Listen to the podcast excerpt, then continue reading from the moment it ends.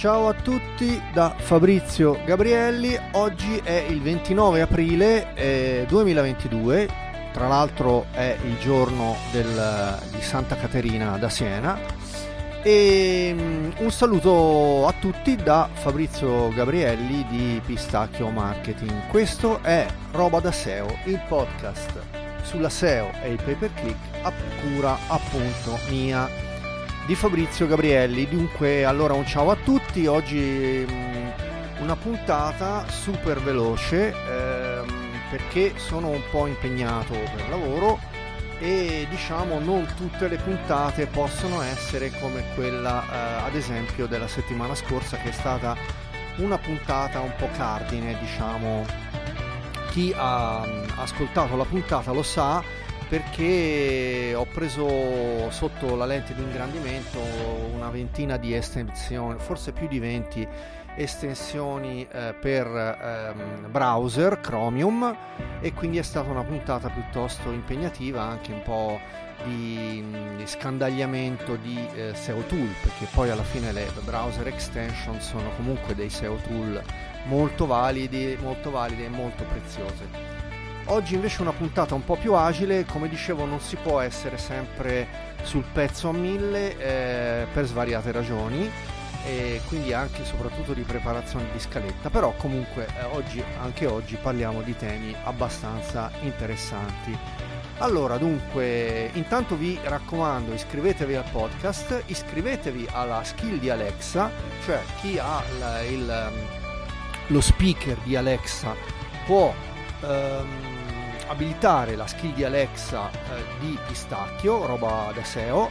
Eh, sapete che il podcast ha cambiato nome e da roba da nerd è diventato roba da SEO, ne ho parlato giusto appunto la settimana scorsa e ehm, come dicevo eh, quest'oggi facciamo una puntata un po' più, un po più agile. Iscrivetevi anche al canale Telegram eh, t.me slash pistacchio SEO, sempre con le 2K. Intanto vado a far uh, sfumare la sigla e come di consueto vado a parlare sul bianco. Dunque oggi puntata abbastanza veloce, non sarà come la puntata um, della, della settimana scorsa dove invece ho battuto il record di durata, ho battuto il record di un'ora, ho sfondato il muro di un'ora. Oggi invece penso di stare intorno ai 20 minuti, qualcosina forse in più. Dunque, oggi in scaletta andiamo rapidamente a um, parlare della scaletta eh, che è appunto questa. Dunque, intanto applausini che come sapete mi servono per fare la pausa di livello.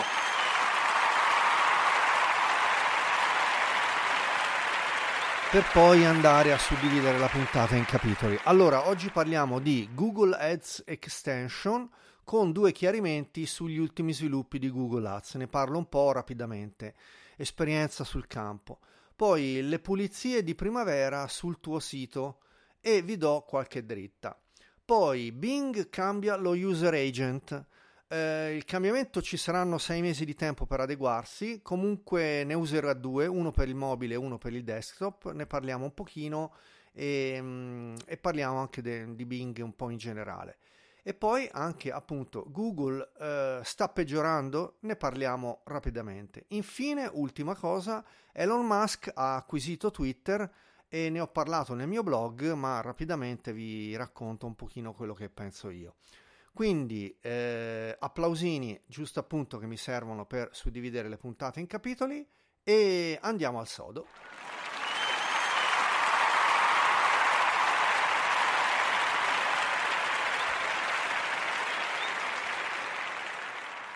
Allora, le Google Ads Extension con due chiarimenti sugli ultimi sviluppi di Google Ads, perché ehm, non, tu, non, ho, non ho visto in giro articoli che parlano del fatto che con la guerra in atto in Ucraina um, il cost per click è aumentato considerevolmente. In alcuni casi è anche raddoppiato. Io non so se sono l'unico a avere notato questa cosa, Resta il fatto che Google Ads sta mh, mm, facendo la furba e questa cosa purtroppo... mi fido. Ecco, guarda, lo dice anche lo speaker. E, mh, dicevo appunto che mh, hanno cominciato a fare un po' i furbetti. Poi io capisco che i server costano di più, eh, c'è il traffico aumentato perché la gente si collega di più, resta il fatto che il cost per click è aumentato parecchio. Comunque questo è detto molto tra parentesi. Andiamo a parlare di, eh, delle mh, mm, Google Ads extension e eh, perché sono importanti. Eh, dunque, dunque mh, mm, sicuramente saprete che cosa sono le Google Ads extension, ma sono appunto delle, come dice la stessa parola, delle estensioni che si possono abilitare nelle, mm, nelle campagne di ads. E mh, che cosa fanno? Riescono praticamente a convertire di più, a portare più traffico um, e sono molto utili per um, fornire agli utenti barra possibili eh, clienti eh, più informazioni. Eh, ne parliamo ora più in dettaglio ma sostanzialmente servono a, ad aumentare la visibilità nella SERP. Quindi, tra l'altro, occupano, cioè abilitando le estensioni, il vostro ad ehm, occupa più spazio in altezza, quindi proprio in termini di pixel, e quindi già questa cosa permette di avere più visibilità in, in SERP. E ehm, vediamo rapidamente quali sono non è possibile qua in questo podcast andare diciamo in grande profondità, ma comunque cercheremo di elencarle un po' tutte. Allora, in primo luogo le estensioni di eh, location, quindi di luogo, che sono molto utili a livello di ehm, local SEO. Quindi c'è la possibilità di, eh, in, in, di mettere, in, inserire in Google Ads le, eh, l'estensione della uh, location quindi del luogo dove si trova il business che stiamo pubblicizzando e quindi anche questo avrà diciamo la possibilità di essere cliccato e di andare subito su Google Maps. Dopodiché le estensioni di prodotto, chiaramente qui eh, entra in gioco il um, se um, soltanto se c'è un link fra Google Ads e il Google Merchant Center quindi il, ehm, se il, ehm, questo business eh, sta pubblicizzando anche su Google Shopping. In questo caso è possibile inserire le estensioni di prodotto e, mm, e inserirle appunto nella campagna di Google Ads.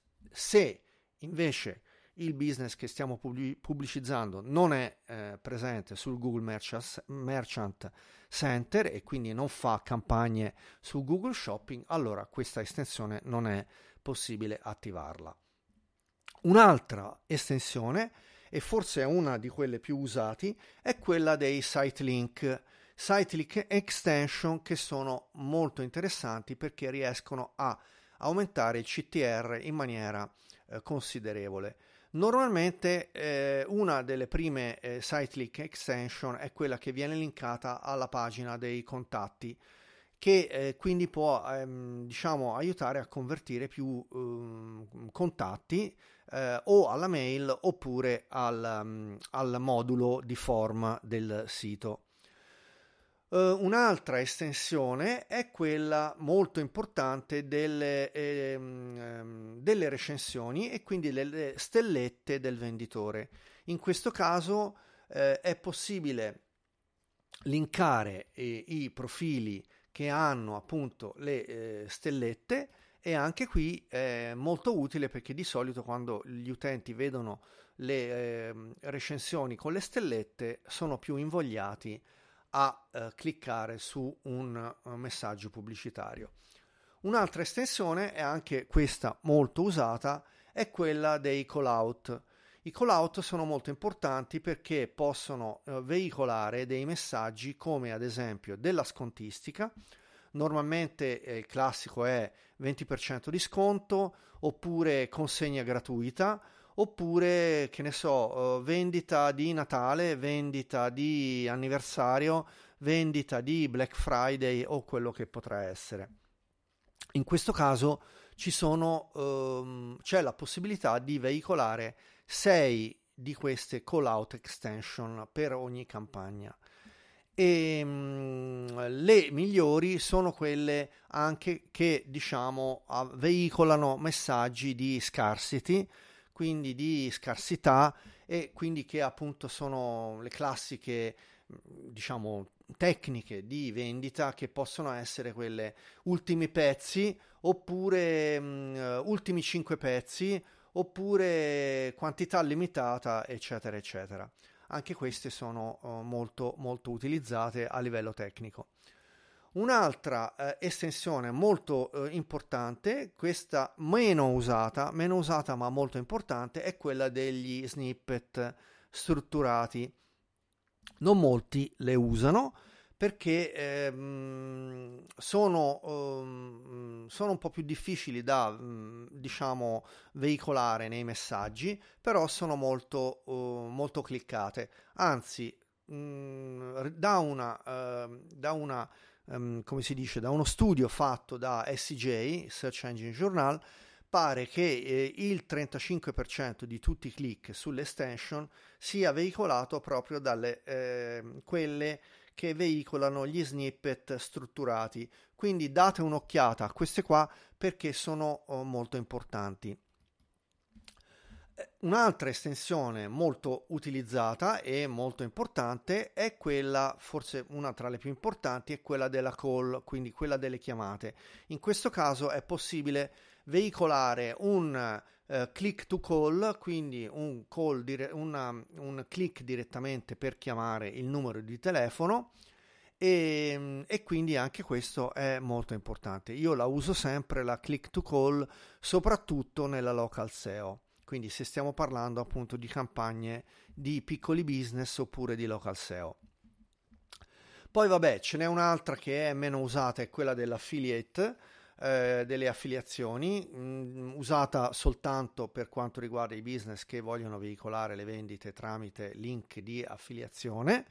Eh, a me non capita spesso, però la segnalo soltanto e poi l'estensione di prezzo. Anche questa può essere utile soprattutto se mettiamo eh, in eh, primo piano il veicolo, diciamo, il, come si dice, il messaggio di scontistica e quindi prezzo del prezzo eh, molto in voga se si tratta per esempio di scarpe o abbigliamento o appunto eh, in questo caso dove è mh, molto interessante veicolare il prezzo. Poi vabbè c'è l'estensione dell'app, che questa chiaramente riguarda solo per chi deve pubblicizzare le app. Devo essere onesto, a me non è mai successo di pubblicizzare delle app. E, um, un'altra estensione, la penultima, è quella delle promozioni, questa sì che invece è molto importante. E l'ultima, e anche questa molto importante perché è la più recente, è quella della lead form pochissimo usata perché è stata introdotta da un mesetto circa, non vorrei sbagliare, ma un mesetto e mezzo fa. E praticamente eh, Google Ads ora permette di eh, inglobare una Google Form, una form integrata, lead form, integrata direttamente nelle campagne di Google Ads. È una cosa nuova, in questo caso non si passa più dalla landing page ma si va direttamente alla lead form che poi viene impostata a parte in, in sede di impostazione di campagna. E mm, che dire provatela perché siccome è una cosa nuova appunto molti non sanno che esiste ancora e assolutamente da provare. Io l'ho già provata e funziona molto bene L'ultima è eh, quella del, eh, anche questa molto recente, non come la lead form, ma anche questa molto recente, è l'estensione di immagini. In questo caso è possibile in, eh, veicolare appunto i click tramite le immagini, anche qui ehm, le immagini diciamo hanno un po' le linee guida che ehm, non devono contenere testo altrimenti vengono bannate un po' come accadeva tempo addietro con Facebook ma ancora oggi perché le immagini che contengono testo vengono direttamente disapprovate. E che dire anche qui provatele e mh, vi posto in descrizione un link tratto da SJ direi provate, provate, provate, sperimentate, sperimentate, sperimentate e con questo passiamo al prossimo argomento.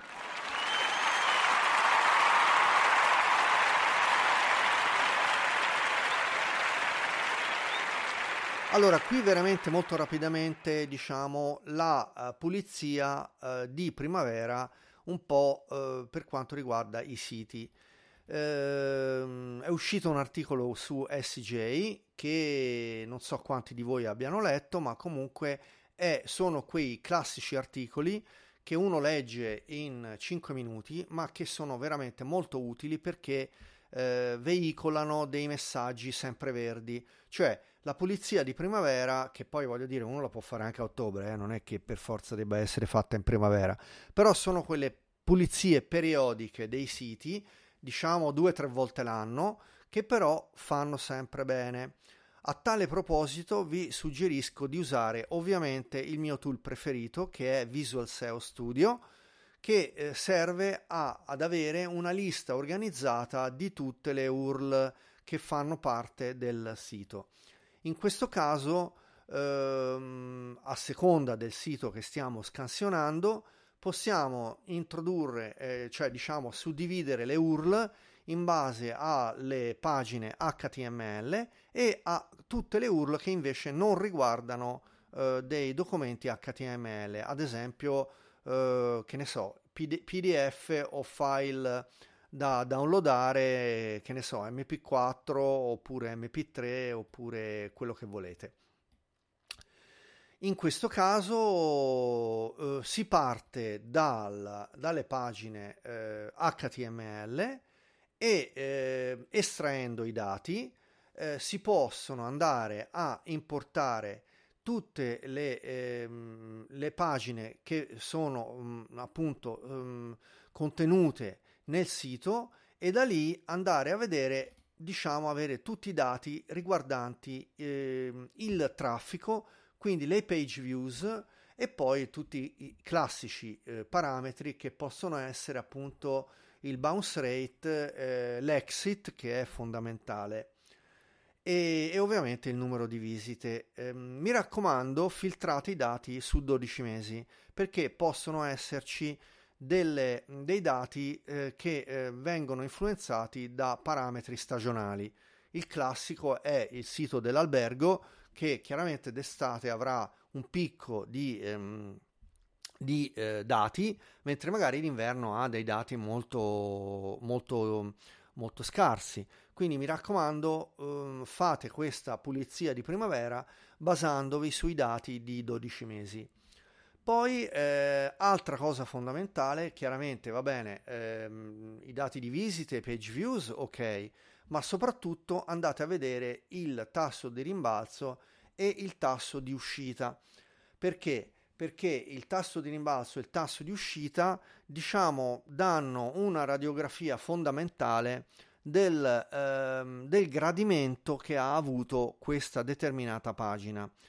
In questo caso, se la pagina di uscita è appunto, cioè vedete che que- una determinata pagina è stata la pagina di uscita della visita del vostro utente e, e, quindi vedete che questa è la pagina di uscita, eh, diciamo, lo vedete dai dati perché ehm, nel tasso percentuale vedete il tasso di uscita in, in, che schizza in alto.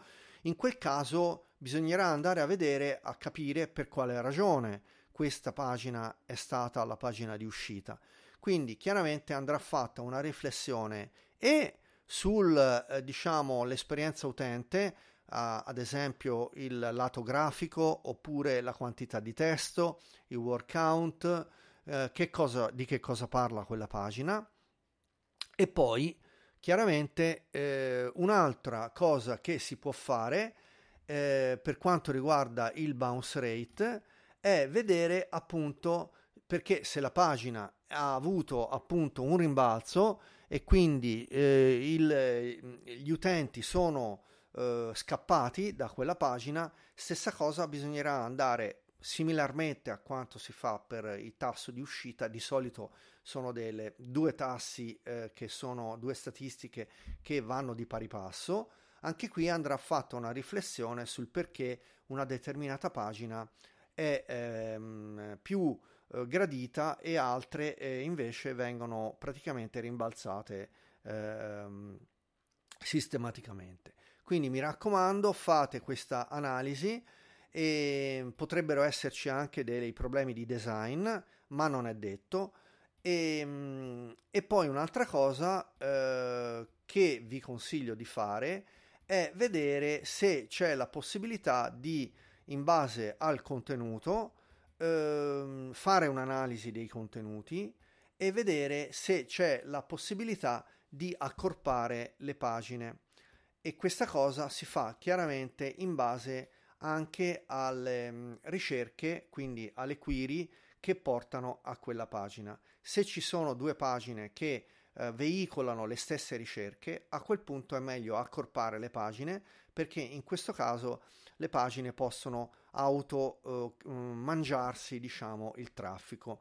In gergo si dice eh, che eh, si verifica la cannibalizzazione delle pagine, cioè le pagine reciprocamente si mangiano eh, i dati di traffico. Direi con questo mm, posso andare avanti, andiamo avanti, applausini e passiamo al prossimo argomento.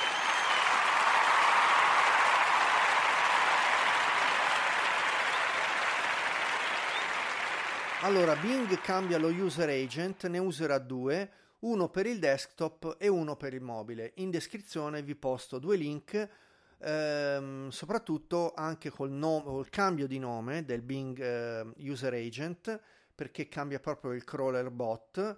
Dal punto di vista nostro, diciamo SEO, non c'è bisogno di fare nulla. E, mm, e soprattutto per quanto riguarda i robots TXT, non c'è bisogno di fare assolutamente nulla. L'unica cosa è una notizia importante perché ehm, diciamo che a livello di eh, URL inspection Bing Webmaster ha già fatto il cambiamento al new Bing Bot User Agent e mh, mm, anche qui robots.txt dicevo non ci sarà bisogno di fare nulla. È soltanto una notizia che ci serve sapere sapete che addirittura ora l'index bot eh, con l'index now è possibile eh, andare a dare in pasto a Bing eh, un notevole numero di, di, di URL, ehm, quindi è migliorato molto Bing e infatti io lo sto usando molto, quindi assolutamente usate, andate a vedere eh, il um, Bing Webmaster Tool se non li avete già visionati Oltretutto ricordo che Bing e quindi Bing Webmaster Tool offrono praticamente un heatmap tool quindi paragonabile a Hotjar in forma assolutamente gratuita, si chiama Clarity ed è assolutamente da implementare perché è totalmente gratuito. Ehm, in descrizione vi posto i link e direi con questo andiamo avanti e andiamo a parlare invece di Google.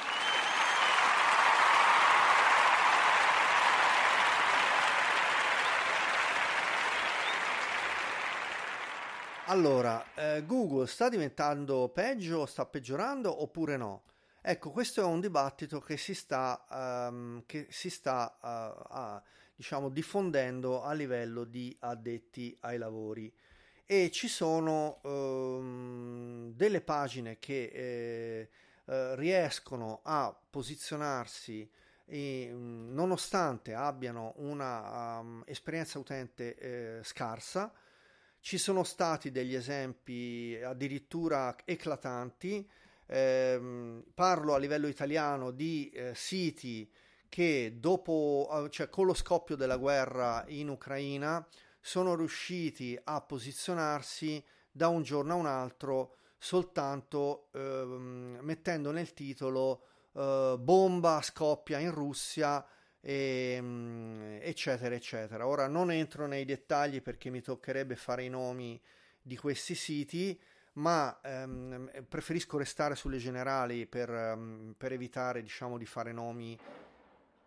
in senso negativo ma eh, ciò nonostante ehm, stando sulle generali diciamo che con un po' di eh, facendo un po' di spam nel titolo e nel, nell'articolo alcuni siti ehm, di livello nazionale comunque posizionati bene, nulla da dire, sono riusciti a posizionarsi sul discorso guerra di Ucraina.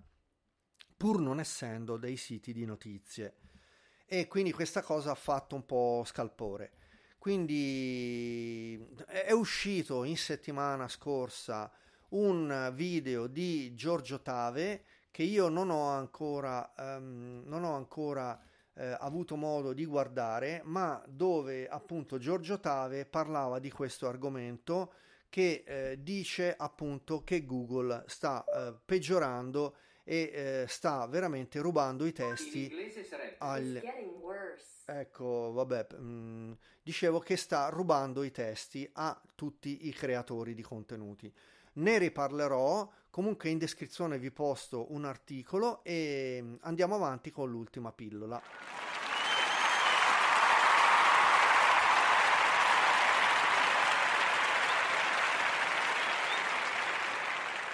Allora, dunque, Elon Musk ha acquisito Twitter per 44 miliardi di dollari. Ne ho parlato io nel eh, mio blog, quindi vi posto in descrizione l'articolo eh, mio.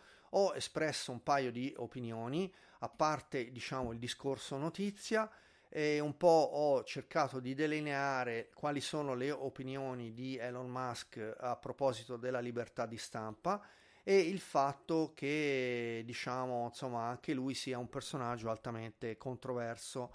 Ehm, non mi metto qui a disquisire sul discorso politico perché poi purtroppo eh, si, va a, si ricade nella politica anche non volendo. Politica in senso lato, eh, passatemi il termine, non in senso di sinistra o destra, però politica in senso lato perché chiaramente Elon Musk è un personaggio in vista che anche discutibilmente ha investito, eh, si potrebbe discutere sul fatto che ha investito eh, miliardi e miliardi di eh, dollari per mandare sullo spazio i mega ricchi e, mm, e mm, dallo stesso mm, personaggio però sono anche arrivati degli aiuti incredibili per quanto riguarda appunto l'Ucraina quindi insomma è un personaggio un po' controverso che ha preso posizione anche a diciamo in senso chiaro a, a favore dell'Ucraina.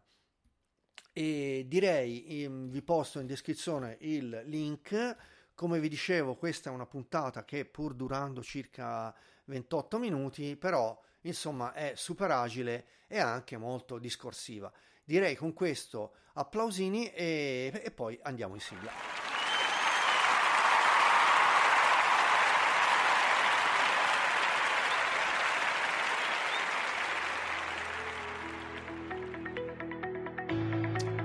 Allora, dicevo, puntata volutamente discorsiva e molto tranquilla. Mi vi prometto e mi riprometto che la settimana prossima tornerò a essere un po' più, diciamo, scandagliatore di cose un po' più in profondità. E ho già un paio di articoli che mm, voglio scandagliare un po' meglio.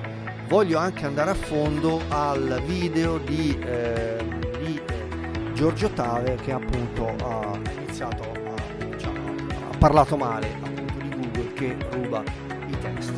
Con questo eh, iscrivetevi al podcast Roba da SEO, il podcast sulla SEO e il pay per click a cura di Fabrizio Gabrielli. A venerdì prossimo, ciao e buon weekend da Fabrizio Gabrielli. Ciao!